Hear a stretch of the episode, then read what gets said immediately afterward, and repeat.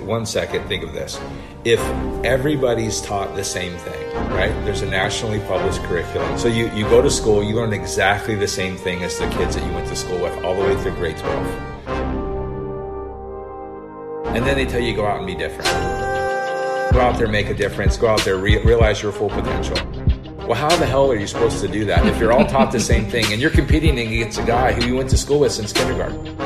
Money's not the most important thing, right? People are the most important thing. Human capital is more valuable than financial capital. There's going to be a time in the very near future where the greatest instructors in the world, right, make themselves available over the over the internet. Tune in for class. All right, so we are going, and it is what time? 10:33. We're at 10:33. Good morning, guys. This is uh, going to be the first episode of what we're going to be calling the Maker of Kings podcast. There's going to be a lot of things that we're going to be talking about. But most importantly, um, today we want to get across the message of what the Maker of Kings is, why we're sitting around a table in Kaka'ako in a building that was built two years ago in, a, in basically a frontier business community out here. Why are there four people sitting here um, and making a podcast about it? And really just get into the details of what you can expect from a podcast and why there's going to be value in this show as opposed to any other thing you could listen to out there in the sphere of media we got today. So this morning, there's uh, we'll do a round of introductions, just basically let everybody know who it is who at the table, um, starting with Mr. Dr. Drew over here. Okay, so I spent 10 years in the special operations community. Um, I was in North Carolina. I decided to come out here and be with my father, James Keener, here. Um, we moved out Edit. here. um, so I came out here back in 2016. And as I was transi- uh, transitioning out, I was trying to figure out what exactly I wanted to do. So we started to stumble upon a ton of ideas, right? So initially, we started out looking into like the drone industry, right? My uh, father had an opportunity to acquire a drone company, and I had a background in flying UAVs inside the military. And so we were like, okay, how could I use my GI Bill in order to facilitate training and schooling, right? So yeah, there was a few programs that existed out there.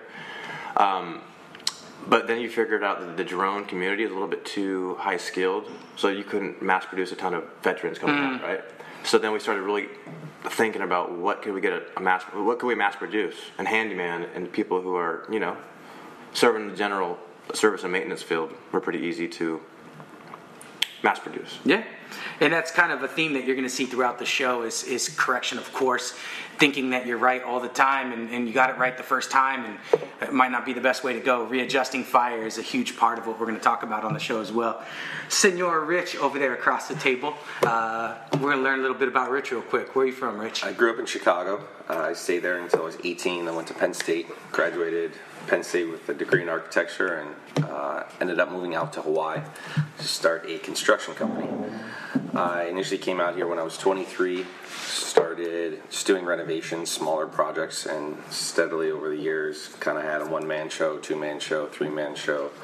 Um, and just recently, I was able to be introduced to Andrew at our CrossFit gym. We started working out, becoming friends, and before I know it, um, I was sitting at a table with Andrew and his dad one Sunday morning um, and had a lot of inspiration and direction that I was never given or shown in college. It was extremely um, pivotal point in my life when I started to understand that the direction I've been going down is completely different when, than what they teach you in school. Mm. Um, and from that point forward, I've ridden the coattails of Jim over here and Mr. Cleaner, Mr. Keener's Cleaners, yeah, um, and really been striving for his leadership and direction. Another good theme that the show is going to follow, I'm sure, is is uh, how we fall into the fold and how we're learning that the conventional knowledge we got from conventional places isn't always what's working because we don't live in a conventional world. I think it's going to be another generated theme from the show as well, where we kind of fall into that uh, time and time again, recorrecting course, redirecting fire, and then applying these concepts that we've been learning. And hopefully, this show, hopefully, this podcast, been exfoliation of that so people can really get the benefit from it as well. Um, and we've been hinting at uh, a, a, person named Fleener, who we uh, shall we'll figure out a couple different names, the aliases, um, and I think that's all going to come uh, in due time as well. But uh, very simply, My name is Jim Keener. I'm a serial entrepreneur, uh, international businessman. I primarily keep 93% of my holdings outside of the United States, operating around the world. Um, 3% of my holdings in the U.S. One of the companies that Andrew brought up was Chapman Aerospace, um, the majority shareholder in that company. They're the first FAA licensed uh, drone company. Um, we're looking at doing homeland security contracts, and so that was the first interface with bringing Andrew out of the service and putting him into one of the companies that I have. Um, along the way, the Maker Kings was created, and the idea behind that was to document the journey of young entrepreneurs, 20s and 30s, going from zero revenue to a billion dollar valuation company, and how we do it, why we do it, uh, the purpose behind uh, how we build our tribe, the culture that we create, um, focusing more on a cooperative culture rather than a competitive culture inside the workforce, and being um, really competitive outside of the workforce in the marketplace. So the idea is to develop different leadership strategies, show the 21st century business model, something that's currently not taught in educational uh, institutions around the world, and uh, what makes us different and why we're the best in the world at doing what we do. I think it's awesome. I think the, the, the, the thing I'm most excited about personally and selfishly for me uh, doing this podcast is um, we're in a non-traditional world these days. College is, is, is one thing, but it's not the key thing anymore. There's a lot of people making money and doing extremely well and succeeding in spheres that circumnavigate the college system. And it doesn't blow my mind that the wealth of knowledge and the wealth of, of uh, really product is going to come from somebody sitting at a table with a microphone and a podcast. And in the future, that's not a crazy thing. Yeah. 10 years, 20 years ago, you needed to go to college to be able to succeed. You needed to have that institutionalized structure to succeed. And you're living proof that that's not the case anymore. And I think as we go along, people will see um, with the proliferation of the internet and, and, and information that's available, a podcast can really be the key uh, source of information for a lot of people to learn sure. and grow and take their businesses to the next level. Um, bringing in the maker of Kings into all of this. Um, you, you, you, hinted on it that the goal is to show and to document so people can see not only the, the principles but the functionality of these principles sure. as we're going and as time goes on we'll be able to see those in effect and in work as we go throughout our community and people take these things into their practices and if i'm not mistaken that's the goal of what we're that's doing 100% here. the goal i mean i believe that traditional education has failed us i think that the way we go about um, we transfer knowledge in, in any number of different ways, but the way it's been done through the history of time has been spoken word. I mean, you never put all your emphasis in an educational institution, and essentially, my, my belief is the educational institution has become a babysitter for unproductive mm. leaders and unproductive business professionals that don't have the ability to put people to work, so they need to find a holding pin. Mm. So, uh, I mean, if you just think about it logically, if in anything in your adult life, if you spend 16 years focusing all your time and attention and effort on one specific area, you'd be proficient in that skill set. And what happens is you go through school, you get out, you, you go through grade 12, you get out, you can't get a job. So they say, well, you need to go to college. So then you go to college, you go four more years, you get out, they say, well, I can't pay you what you want because you don't have any experience. So they go, okay, I can't get a job after now going 16 years and they go i'm going to go back to graduate school and i'm going to get my mba or i'm going to get a phd and, or a doctorate degree and all those things if that was the solution right if you look at overall around the world how many people are educated then why are only 6% mm. of the people wealthy right so if that was the solution then we wouldn't be having this conversation. But I think it's a failed system. They saddle you with tremendous amount of debt along the way, right? And so people who don't take that path typically go into a line of service, which is the veterans. And uh, what's so important about that is, you know, you have people who are willing to risk their life for this country and fight for it. They get out and they're told go to school, right? Well, these people, if they could have went to school, they would have went to school out of high school. They wouldn't mm. went, they wouldn't win the service. The service isn't your primary selection group. You're just going to go. You're going to go there and spend your time, risk your life.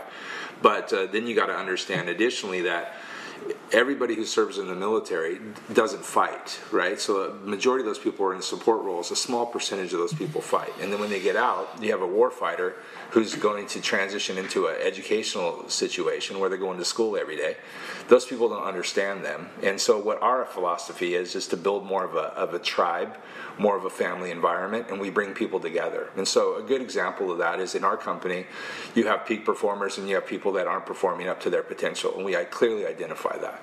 But we hire people as if you're adopting a child, right? So when you adopt a child, you adopt a child, you take the good, the bad, the ugly. You take everything, right? You give them the keys to the house. Sometimes they're responsible for your biological children. You, you, you don't really choose all the traits that come with them, right? And they don't choose the parents that adopt them. Mm. But overall, when you build a company based on these principles, then what you do is you create the family. And you don't just create a family environment, you create a family. So when they're good, that's great. When they're bad, that's fine. We have to overcome those obstacles. And so when you look at the companies that last a long period of time, those companies succeed based on the fact that they employ the people that they want to be involved in, right? Their tribe is what makes a difference. It's our people versus their people in the marketplace. We put out a product that produces tremendous value, and the customer decides which they want to be a part of, right? So if you look at the common thing amongst all our men, the common theme is, is that they all understand that they're wanted, accepted, and they feel valued. Most companies, that's not the culture that's created, right? Most companies, it's carrot and stick, bigger carrot, bigger mm-hmm. stick. If you don't do it, we're going to hit you harder. If you don't do it, you're out of here. What we do is we incentivize the behavior we want, we disincentivize the behavior we don't want, right? But they have behavior modeling. So they have people that are in their command, right? and in my belief, if you have authority, it should be transferred into responsibility, right? So you could be a positional leader, someone's boss, but in fact, you're responsible for that person's performance. You, you could use your authority to steer behavior, or you could get them to want what you want, not do what you want, right? So it's just a different way of operating. It's a different way of building companies, and it's something that's made us successful where other people have failed, right?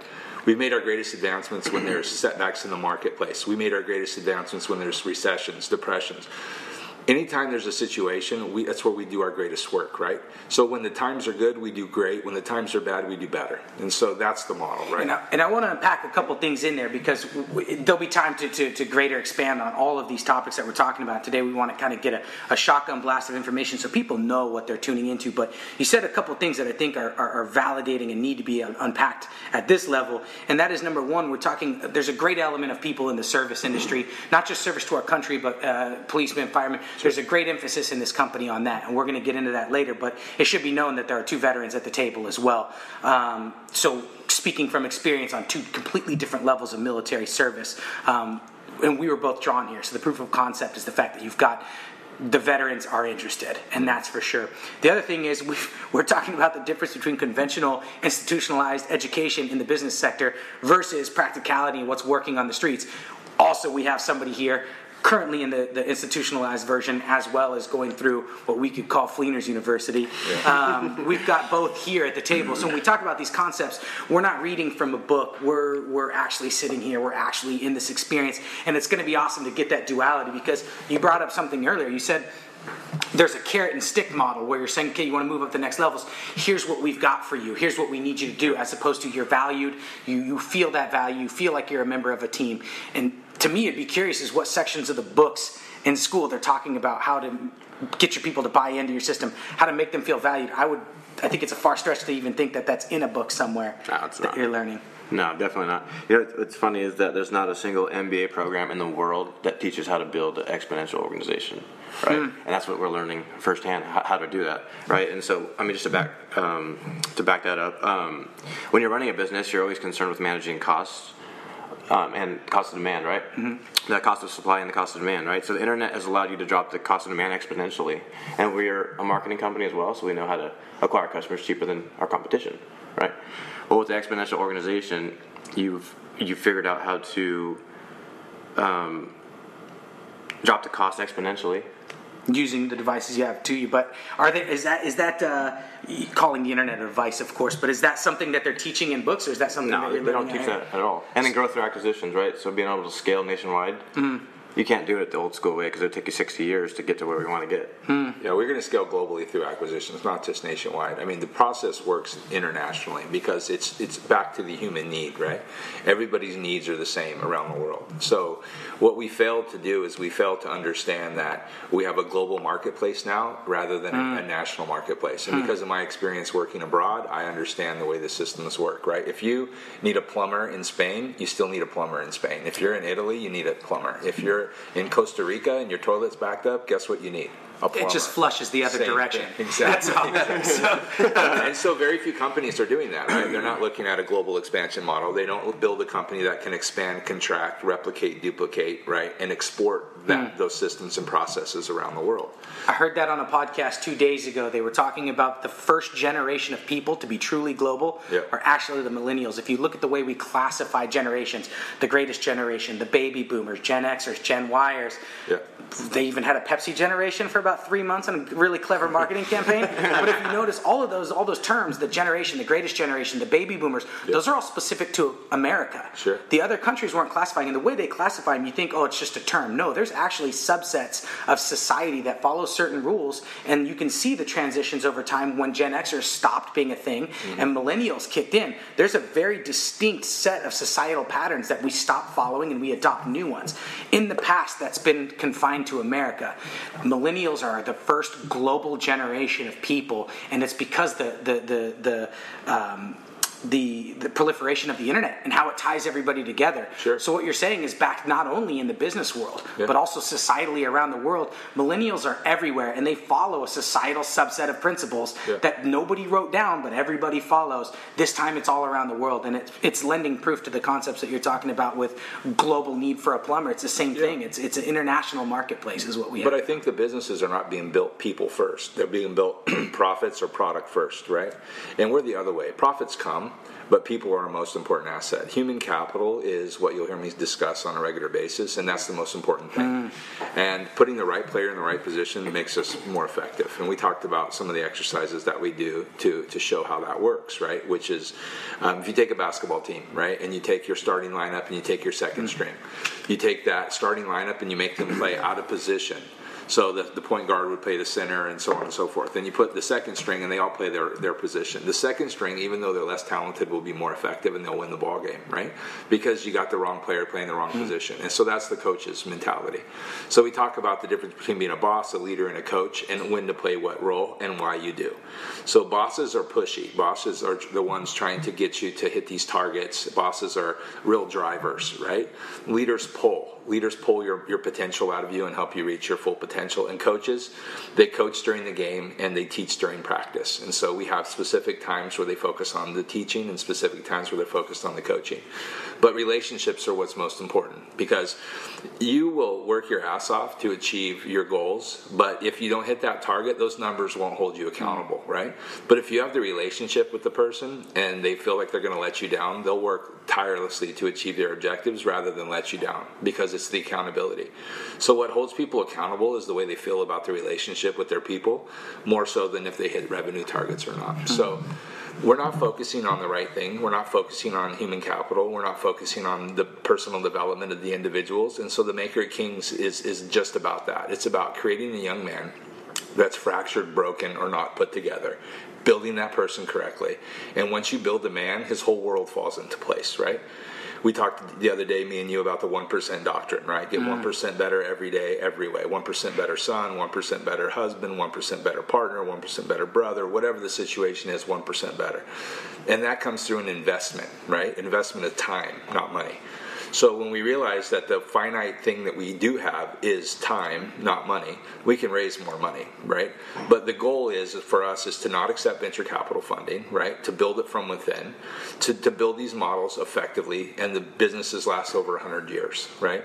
So if the business is going to last over 100 years, it's going to have to have a culture, it's going to have to have systems and processes where ordinary people can get extraordinary outcomes.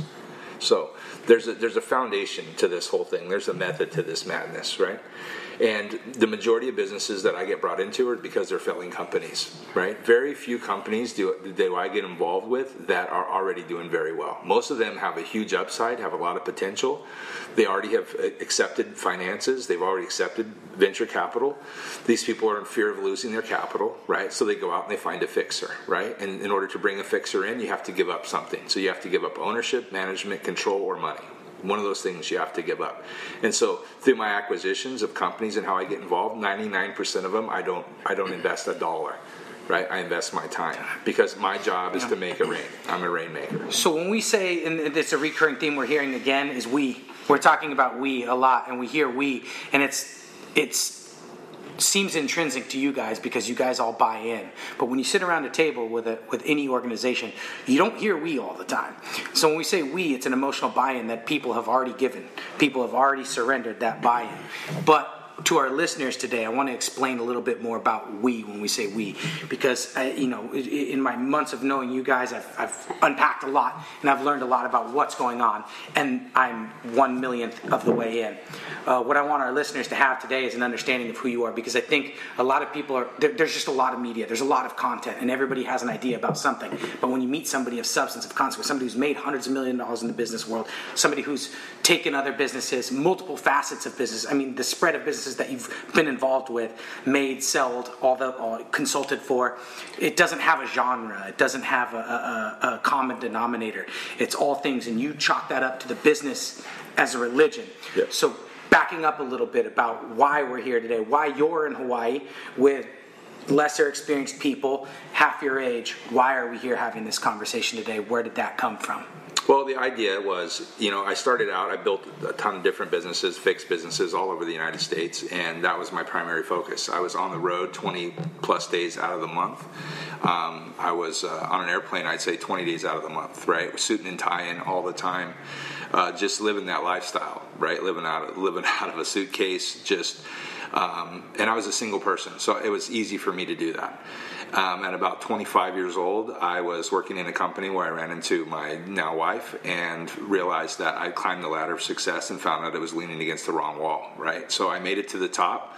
I had the, the, the house, the car, excuse me, I had everything that everyone dreamed of and found out that uh, it was not fulfilling, right? So you can have success, you can have riches, and still not have fulfillment. And so I climbed back down the ladder and started from scratch and said, this time I'm building it for fulfillment, and it's it's fun if you can share it with somebody else.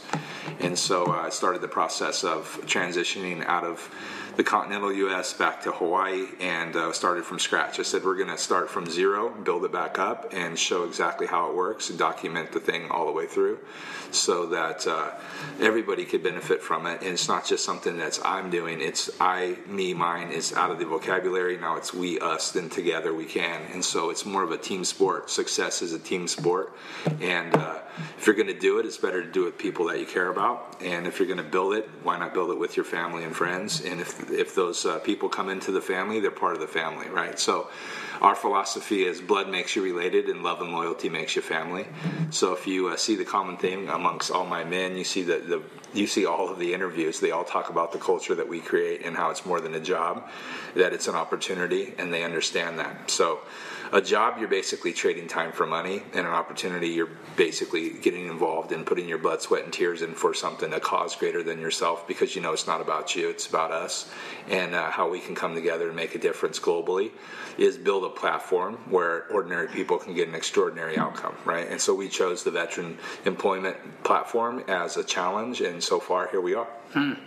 And I like that because one of the biggest things I've noticed is your biggest source of clout, as far as I'm concerned, comes from your continuity. It comes from the things you said two months ago still being the same now. The people you're surrounded with still having those same concepts. Not only your continuity, but being able to breathe continuity into your system and into your flow. So as we talk and as we go on and as these podcasts keep coming out, I think people are going to see that and notice that. If there was the common theme in this is that there's a different way to do things and a better way to do things. Correct. This entire hour to two hours we're going to take out of our schedules is just in keeping with those principles. It's a give. There's no take here. None of us are bringing home a salary from this. None of us are walking away from here with anything other than the knowledge we get from it. And it's a give on your part. And that's what I'm excited about.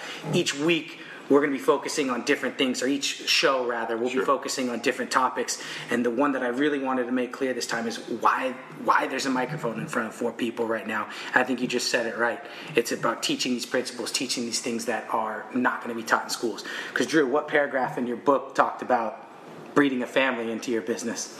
Oh, none. It's just usually it's execution, X's and O's. There's no. I mean, I, I got to interject about something he said too. So what, what's interesting about the dynamic that me and him have, because I'm his you know father son, is that you know we're best friends, father son, you know, and partners.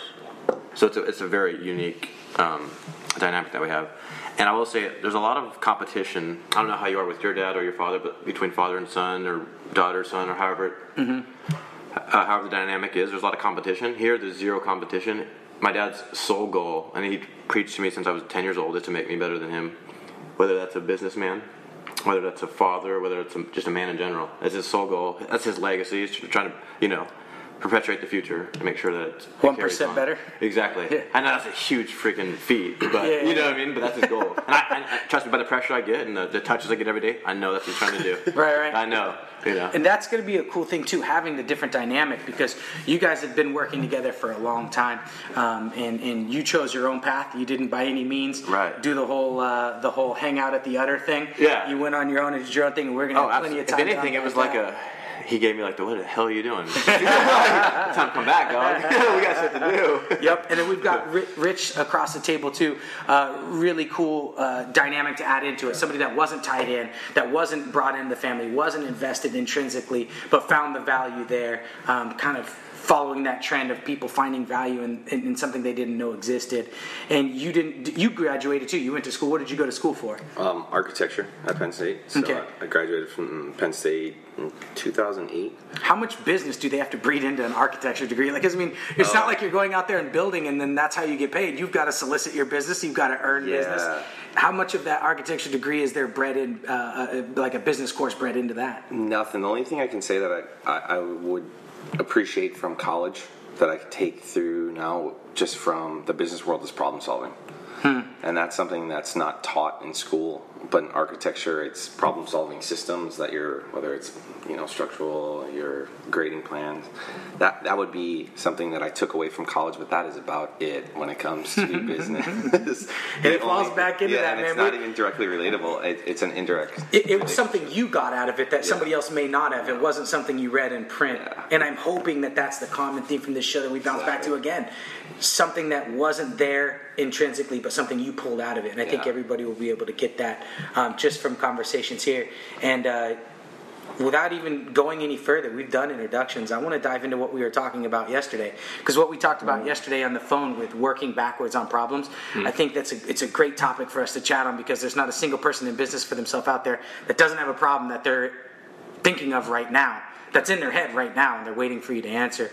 So we talked about working backwards. Yeah, well, I was going to say one thing on the educational thing, right? So, this, this for one, in, one second, think of this: if everybody's taught the same thing, right? There's a nationally published curriculum that, by law, you have to you have to train these kids, right? Everyone gets trained the same way, right? So you, you go to school, you learn exactly the same thing as the kids that you went to school with all the way through grade 12. Now, that's the first separation is if you go into university or you go into junior college or where you go, right? Or you go in the military. At that point, they then take to teach you exactly what everybody else is learning at the same time, mm-hmm. right? So they do all these things. By the time you graduate college, you have this debt that's been created, right? Or you have this time loss. That's that's one of those two things. You have to give up your time or your money or both. And then they tell you go out and be different, right? Go out there, make a difference. Go out there, re- realize your full potential. Well, how the hell are you supposed to do that if you're all taught the same thing and you're competing against a guy who you went to school with since kindergarten, right? Yeah. And this is your best friend. You went, you graduated school. He's an architect. You're an architect. Where do you go from there? They don't teach you how to feed yourself, right? They don't teach you how to hunt and kill. What they teach you how to do is to go out and get a job, right? Now, my philosophy was they should be going to school at eighth grade. You should be getting out of school eighth grade. Go get a job. There should be jobs available for those people. You you go through high school. After high school, there should be jobs available for people because the whole idea of an education is to train you to be employable, right? Mm. So you can learn how to take care of yourself. Because until you can take care of yourself, you can't take care of a family. Hmm. And so then we create all these social systems or these safety nets or whatever, and they say, well, we're going to give you this. You're going to get welfare. You're going to get unemployment. You're going to get Social Security disability. When it's my responsibility to take care of my family and my tribe. It's nobody else's responsibility. It's not the government's responsibility to take care of my kids. It's not the government's responsibility to take care of my older, my mother, my grandmother. It's nobody's responsibility but me and my family, right? And we, we transition that away from our personal responsibility and our personal accountability, and it's somebody else's job, right? So that's one of the other fallacies that we have. We're not creating a, a, a company that has a welfare system because our company takes care of our people, right? And if you look at the greatest companies, right, when they have a contraction in the marketplace, they do two things. They either say, A, we're all going to suffer a little bit together, or they go B, we're going to furlough people and it's going to be unpaid weeks off, and you get to figure out who takes those days off. And people who can afford to take those four weeks off unpaid, they can give them to somebody else who can't afford to take those four. So you can trade time, right? Those things are the difference between the winners and losers over time. Over you don't need sick leave if your mother's sick and you need to go take care of her. You go, well, you got to accumulate more sick leave. That's not how it works here. You need you need sick leave. Take all the time you need, right? You need time. You get all the time you need. And our other guys will suck it up. They'll work a little harder to make sure that you're covered so that you can go out and take care of business. That's the kind of company that I want to be a part of, and that's the kind of family that I want to be a part of. Hmm. So my philosophy is not just money's not the most important thing, right? People are the most important thing. Human capital is more valuable than financial capital because you can you can run up loans and go bankrupt but you can't bankrupt relationships right so you will let down the bank before you let down your partner in sure. a minute. I've seen people do it. For right? sure. But you don't have to let anybody down if you build it right. You can actually do it right. You can use conscious capitalist principles. You can apply those principles so you're not affecting anybody else but yourself. Make good decisions. Grow organically. Uh, I mean, we're, we're running a zero debt company on track to do six million bucks, right? Now that doesn't sound impressive if you think about 16 months ago where we only had one or two people, well, four people, right? There's so many people you have mm-hmm. four. So we had six people total 16 months ago, right? So now we're on track for 50, and our goal is to grow through people, right? So once we build the prototype, once we're a 50 person operation, now we have a scalable model. Once we have the scalable model, then we have the ability to start our acquisition train, and then we'll go out and we'll imply our principles, we'll impress our systems, our processes, our culture in, in companies who are underperforming. We'll acquire those companies, and that's how we'll build this model to a billion dollar valuation and this is something that's taken me a month to figure out. So let's let's give them a little bit more on that. When we're talking about this company, yeah. we're talking about Handy Andy Hawaii. Handy Andy Hawaii, yeah. right? Handy Andy Hawaii does handyman work, right? A, a broad scope construction and handyman, yeah. Okay. Service and service and construction. And we're going to talk more about the military element of that and how yeah. that unfolds and how that, uh, or, or rather, how it wraps up into it. But when we talk about companies that are around the handy Andy model. We're talking about licensed electricians, Correct. licensed plumbers, Correct. Uh, carpenters, yep. all these different things that are going to be needed for the standard service industry. Sure. And I'm sure there's a better way verbally I could probably wrap. It up. Well, it's tradesmen, but but here's the here's the problem, right? When you when you create a one tool player, right, then all you put in their toolbox is a hammer, right? So when you think like a hammer, everything you see is a nail, right? and so what happens is you get these kids, they come out, they go, I want to be a tradesman. They go, okay, well you got one option. You go in the union, right? Or you go to work for yourself. So if you go to work for yourself, now you have to learn multiple trades. So now you have to have multiple tools. But there's a there's a big trap that they set for you, right? Which is once you get outside of the business to consumer market, right? And you go to the business to business market, now you carry a receivable. So the size that you grow, you run up thirty thousand dollars in receivable, you have to carry that receivable for forty five to sixty days in order to, for you to get paid. so that's the first major hiccup that young operators make is they don't have the cash flow and they don't understand the cash flow requirement. They don't understand. We just discussed this yesterday, right? So if you don't understand the model and understand how to project properly, and you don't have the capital, you don't have the training, then you, you don't achieve your, your directive, right? So the reality is is we're building five tool players. So they're going to be plumbers, electricians, and general carpenters, basically. Like so they can do painting, they can do anything related to building a home, anything in that, that space.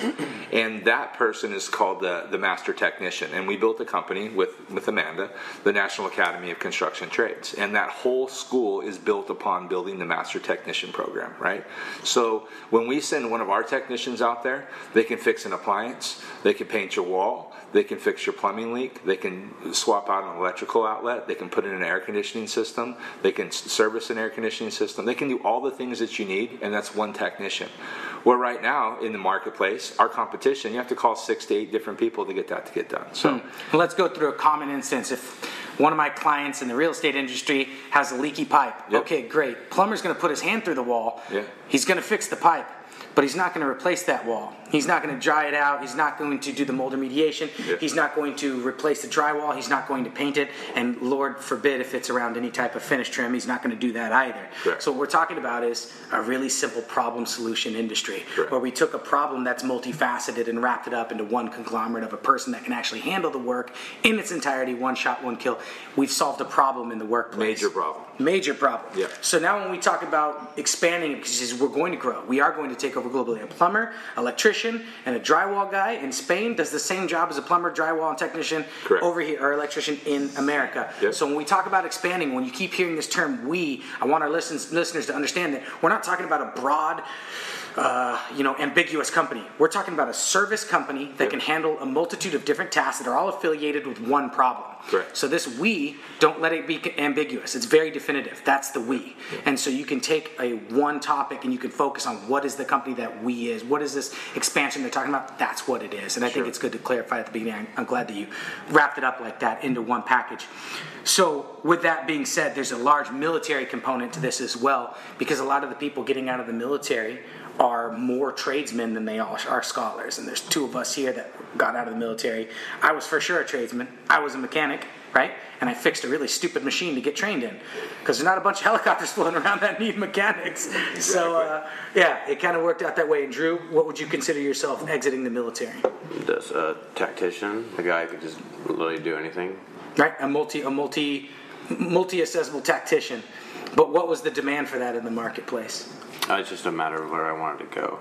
It wasn't necessarily demand. It was just a matter of choosing what you wanted to do and be a part of something. That's good. Yeah. That's bigger than yourself and greater than yourself. Kind of like the military aspect. That common transfer. Well, I personally did not want him to go back in. Like he had a great opportunity to go make good money working back in that field as a contractor, and uh, I didn't want him to have nothing to do with it. I mean, I felt it's, it's a waste of his time at that point. You've served, you've you've proved that you can rise to the top and you can become a tier one operator, and that's that's impressive.